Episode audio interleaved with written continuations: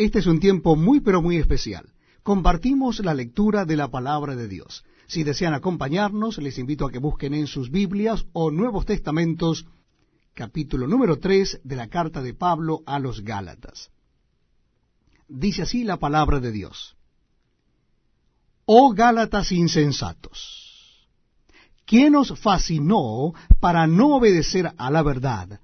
A vosotros, ante cuyos ojos Jesucristo fue ya presentado claramente entre vosotros como crucificado. Esto solo quiero saber de vosotros. ¿Recibisteis el Espíritu por las obras de la ley o por el oír con fe? ¿Tan necios sois? Habiendo comenzado el Espíritu, ¿ahora vais a acabar por la carne? ¿Tantas cosas habéis padecido en vano? Si es que realmente fue en vano. Aquel, pues, que os suministra el Espíritu y hace maravillas entre vosotros, ¿lo hace por las obras de la ley o por el oír con fe? Así Abraham creyó a Dios y le fue contado por justicia.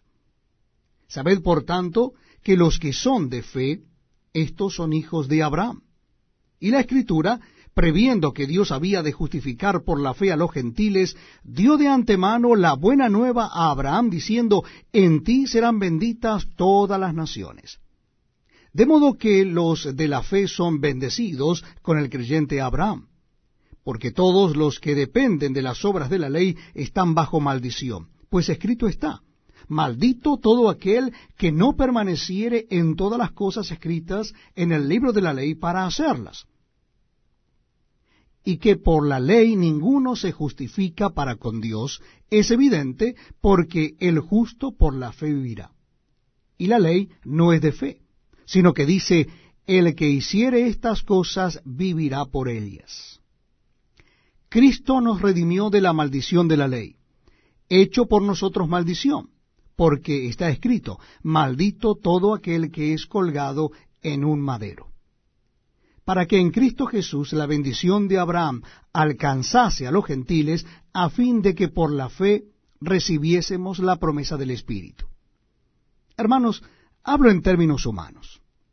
Un pacto, aunque sea de hombre, una vez ratificado, nadie lo invalida ni le añade. Ahora bien, a Abraham fueron hechas las promesas y a su simiente.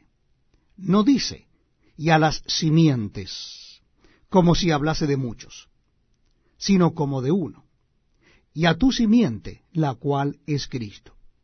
Esto, pues digo, el pacto, previamente ratificado por Dios para con Cristo, la ley que vino cuatrocientos treinta años después, no lo abroga para invalidar la promesa. Porque si la herencia es por la ley, ya no es por la promesa, pero Dios la concedió a Abraham mediante la promesa. Entonces, ¿para qué sirve la ley?